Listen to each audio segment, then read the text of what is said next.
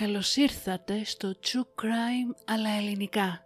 Ένα podcast που θα σας προκαλέσει εφιάλτες. Θα σας κάνει να τρομάξετε με το τι είναι ικανός να κάνει ο άνθρωπος. Και θα σας πάει σε όλο τον κόσμο για να ξετυλίξουμε μαζί σελίδες από γνωστά και άγνωστα εγκλήματα, serial killers και άλλες υποθέσεις. Είμαι η Μυρτώ και κάθε εβδομάδα θα βουτάμε στο σκοτάδι του ανθρώπινου μυαλού.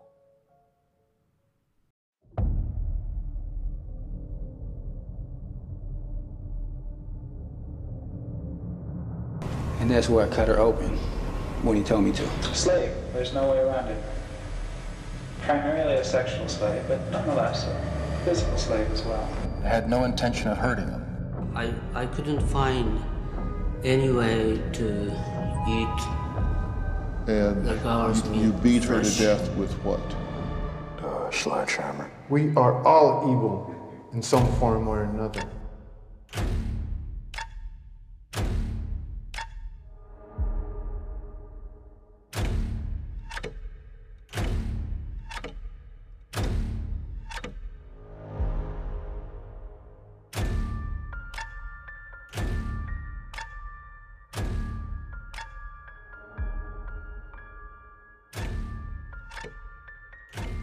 Unable to live with the fact that I just stabbed to death and cut the throat of an innocent young woman. 24 Δωδεκάτου 2008 Αργά το βράδυ της παραμονής Χριστουγέννων και βρισκόμαστε στην πόλη Κοβίνα του Λος Άντζελες στην Καλιφόρνια. Οι κάτοικοι μιας ήσυχης γειτονιάς βλέπουν έναν άνδρα ντυμένο Άι Βασίλη να βγαίνει από ένα μπλε Dodge Caliber αυτοκίνητο.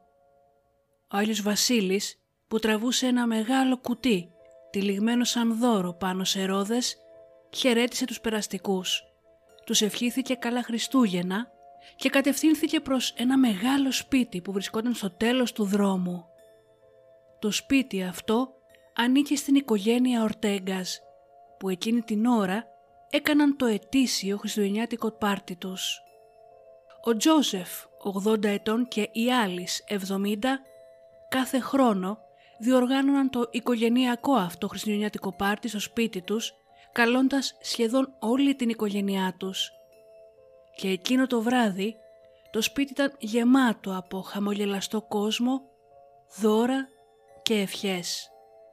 Φωνές και γέλια 25 ατόμων συμπεριλαμβανομένων των πέντε ενήλικων παιδιών του Τζόζεφ και της Άλλης και των συζύγων και των παιδιών τους γέμιζαν τους χώρους του σπιτιού.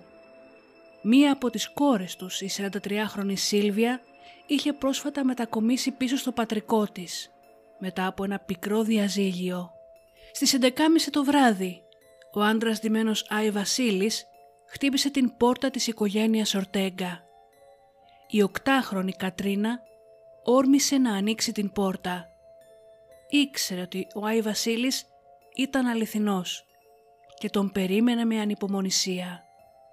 Μόλις την άνοιξε, ο Άι Βασίλης την πυροβόλησε στο πρόσωπο.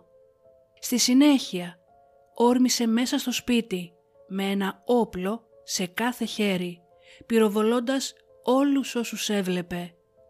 Άνοιξε το μεγάλο κουτί που είχε φέρει μαζί του και έβγαλε ένα χειροποίητο φλογοβόλο, το οποίο χρησιμοποίησε για να καταστρέψει τα πάντα και τους πάντες μέσα στις λυσασμένες φλόγες του.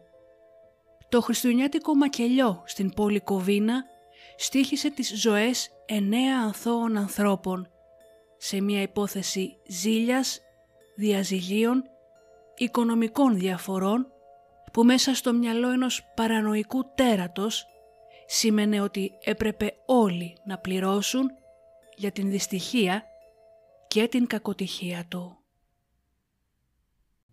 Η Σίλβια Ορτέγκα και ο Μπρους Πάρντο παντρεύτηκαν τον Ιανουάριο του 2006.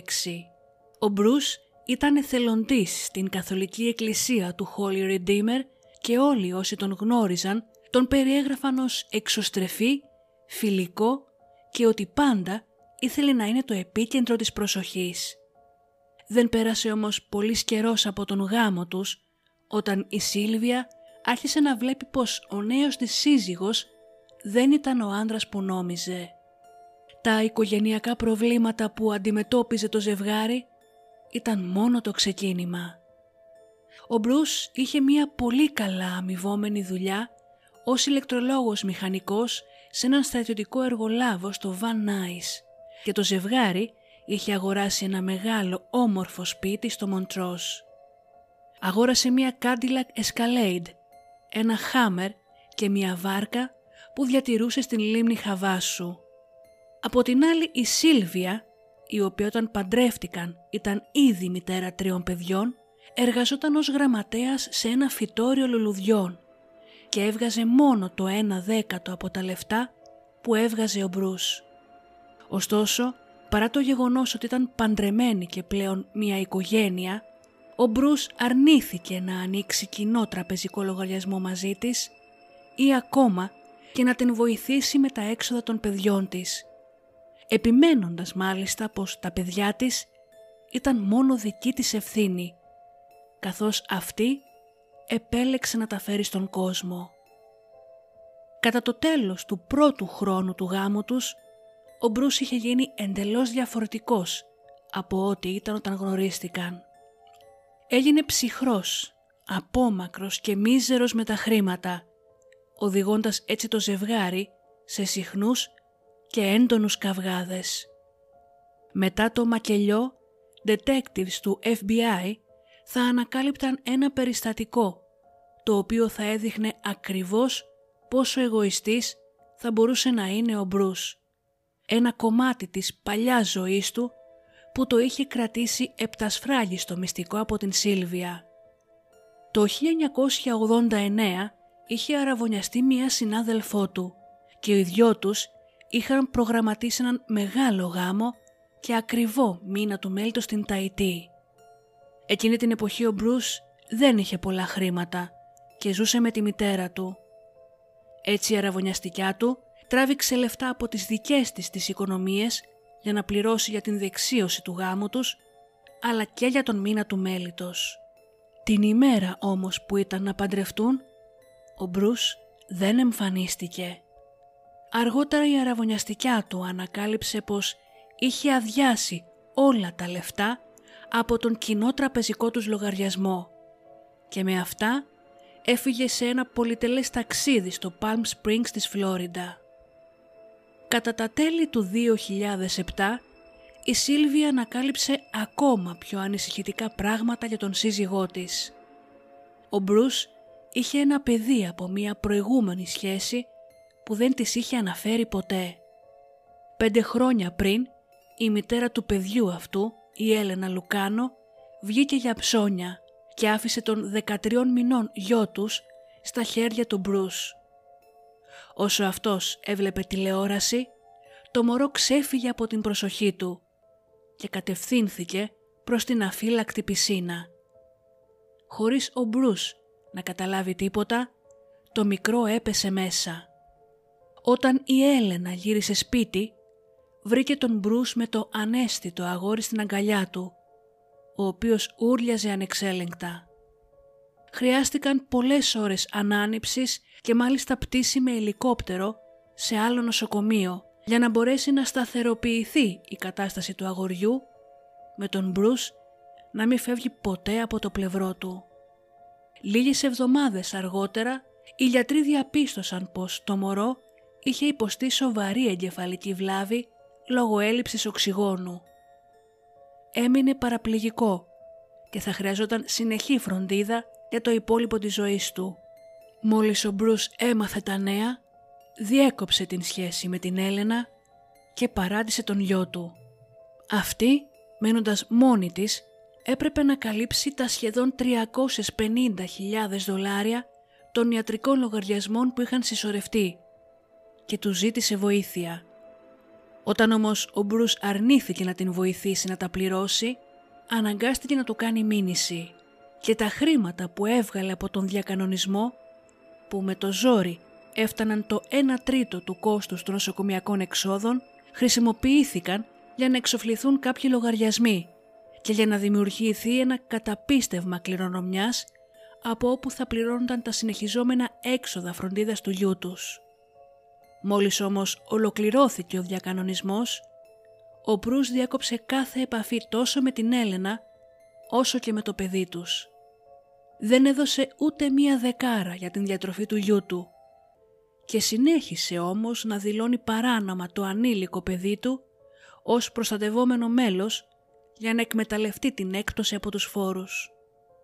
Όταν η Σίλβια το έμαθε, δεν μπορούσε να του συγχωρήσει αυτή τη συμπεριφορά και ούτε ήθελε να θεωρηθεί υπεύθυνη για την φορολογική απάτη που διέπρατε, ισχυριζόμενος ότι το αγόρι εξαρτώταν ακόμα από αυτόν.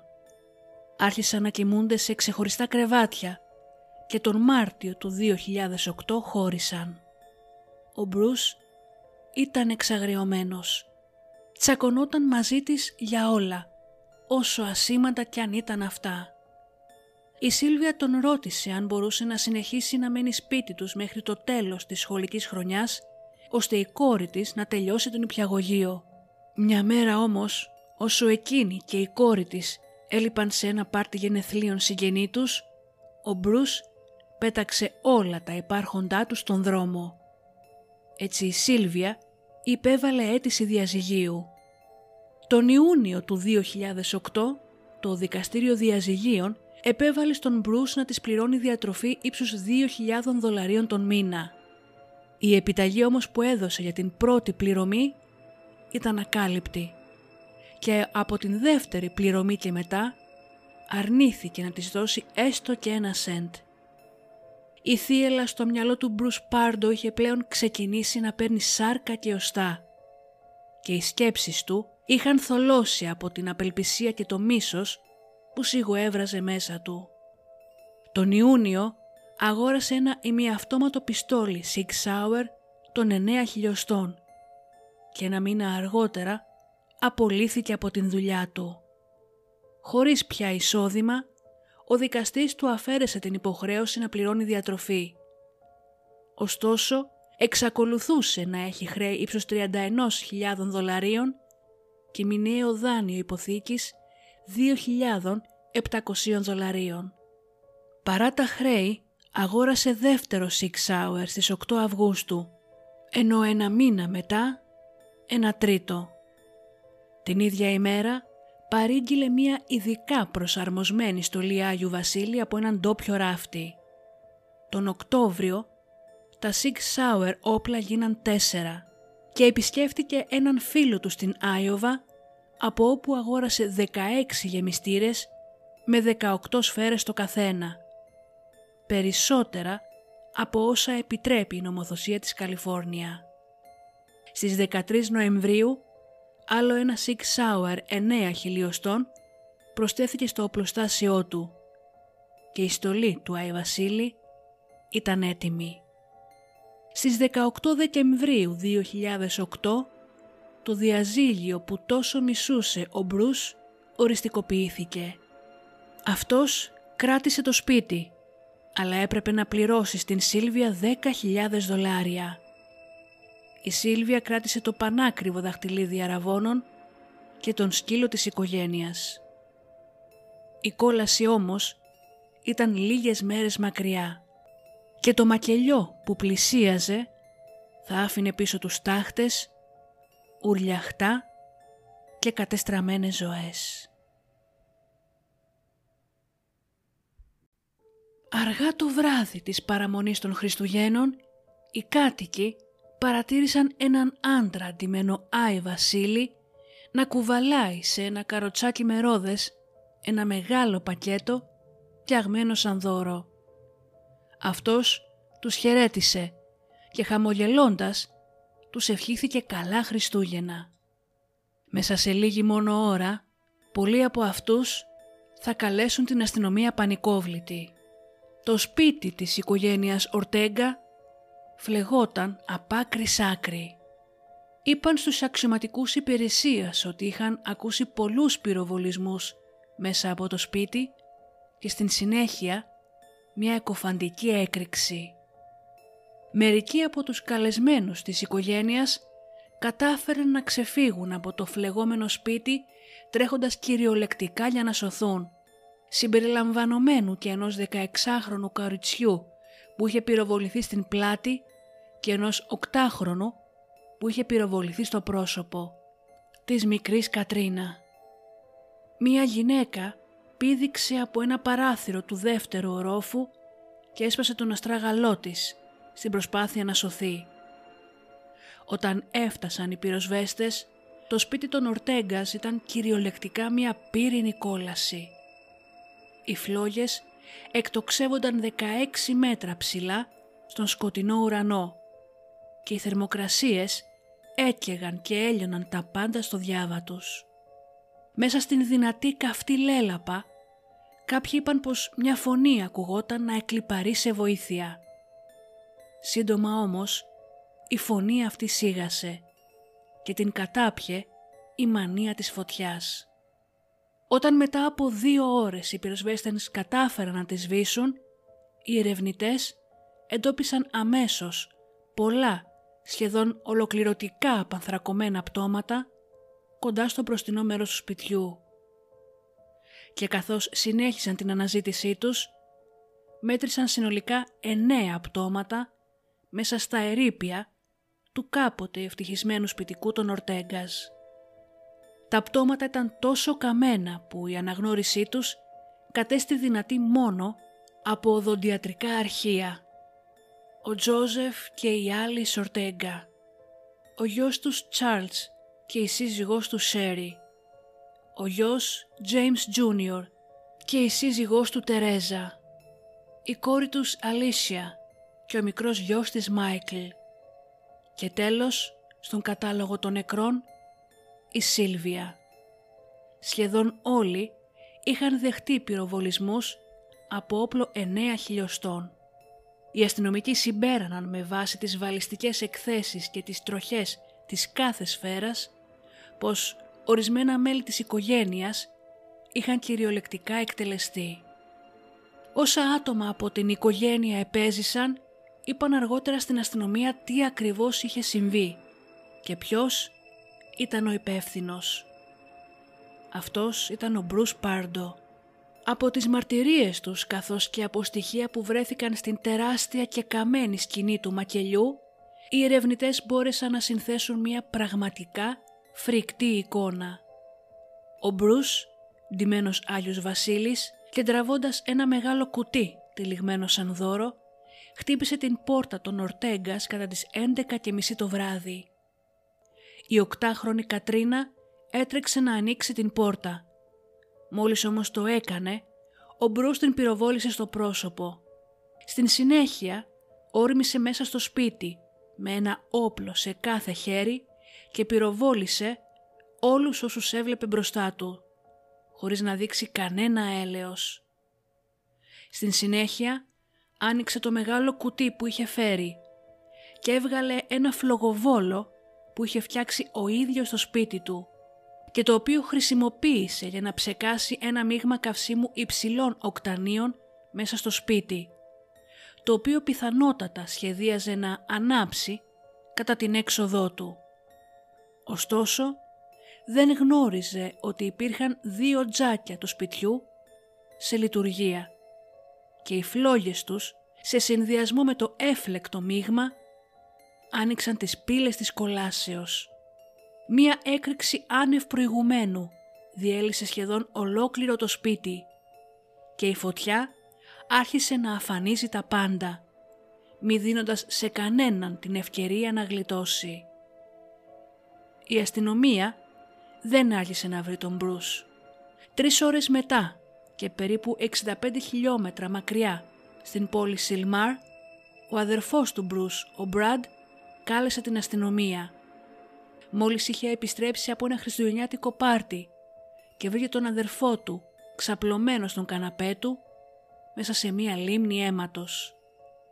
Στο κεφάλι του ένα τραύμα από πυροβόλο όπλο και δίπλα του ένα ημιαυτόματο πιστόλι Sig Sauer.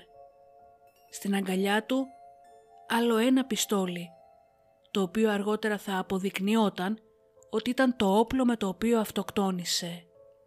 Ο Μπρούς είχε εκτεταμένα εγκάβματα τρίτου βαθμού στα χέρια και στα μπράτσα του και κομμάτια από την στολή του Άι Βασίλη είχαν λιώσει στο δέρμα του. Τυλιγμένα γύρω από τα πόδια του με μια ζώνη ήταν πακέτα με 17.000 δολάρια σε μετρητά. Μετά την νεκροψία, ο ιατροδικαστής ανέφερε πως βρέθηκαν ίχνη κοκαίνης στον οργανισμό του. Η θλιβερή ιστορία όμως της οικογένειας Ορτέγκα δεν είχε τελειώσει. Παρκαρισμένο έξω από το σπίτι του Μπραντ ήταν το μπλε Dodge Caliber που είχε νοικιάσει ο Μπρούς. Μέσα η αστυνομία βρήκε τα καμένα υπολείμματα της στολής του Άι Βασίλη και χιλιάδες φυσίγγια. Βρήκαν ότι το αυτοκίνητο είχε παγιδευτεί με εκρηκτικά και χρησιμοποιώντας μια ρομποτική συσκευή κατάφεραν να πυροδοτήσουν με ασφάλεια τη βόμβα που είχε τοποθετηθεί μέσα.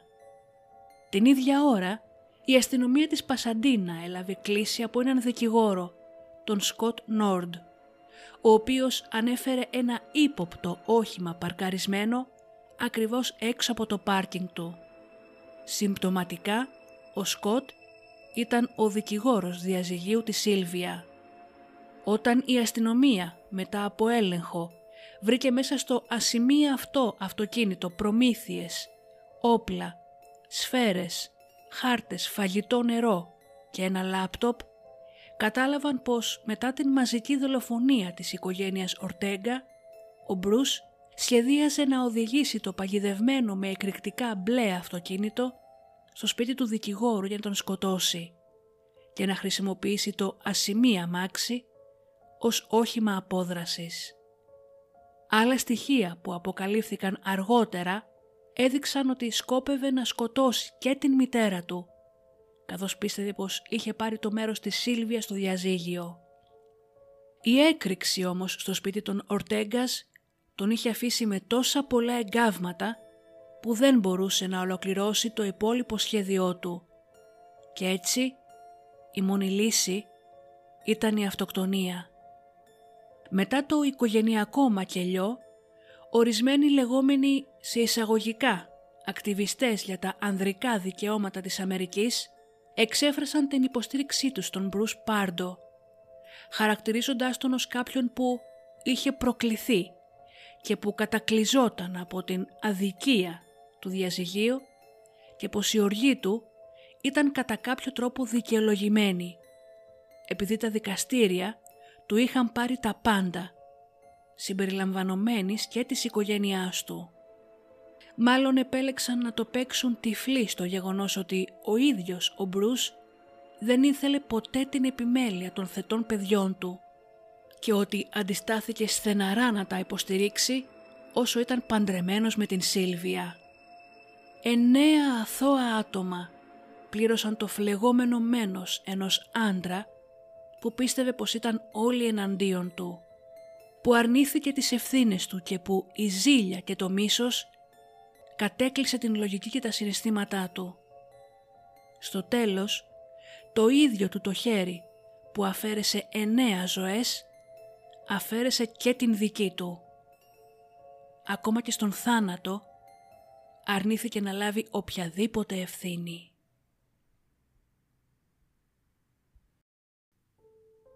Η Κατρίνα, η οχτάχρονη που ο Μπρούς πυροβόλησε στο πρόσωπο την παραμονή των Χριστουγέννων, έγινε ακτιβίστρια για τον έλεγχο των όπλων και της οπλοφορίας.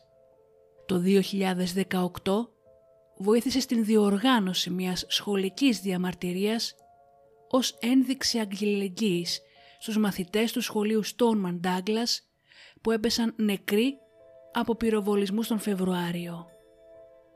Εδώ να σας ευχηθώ καλή χρονιά με υγεία, αγάπη και χαμόγελο και το 2023 να σας φέρει ό,τι σας πήραν οι προηγούμενες χρονιές. Από εμένα ένα τεράστιο ευχαριστώ που και αυτή τη χρονιά ήσασταν παρέα μου και υπόσχομαι πως το νέο έτος θα φέρει πολλές εκπλήξεις, φρικιαστικές και μη. Σας ευχαριστώ που και σήμερα με ακούσατε. Να είστε καλά και τα λέμε στον επόμενο εφιάλτη.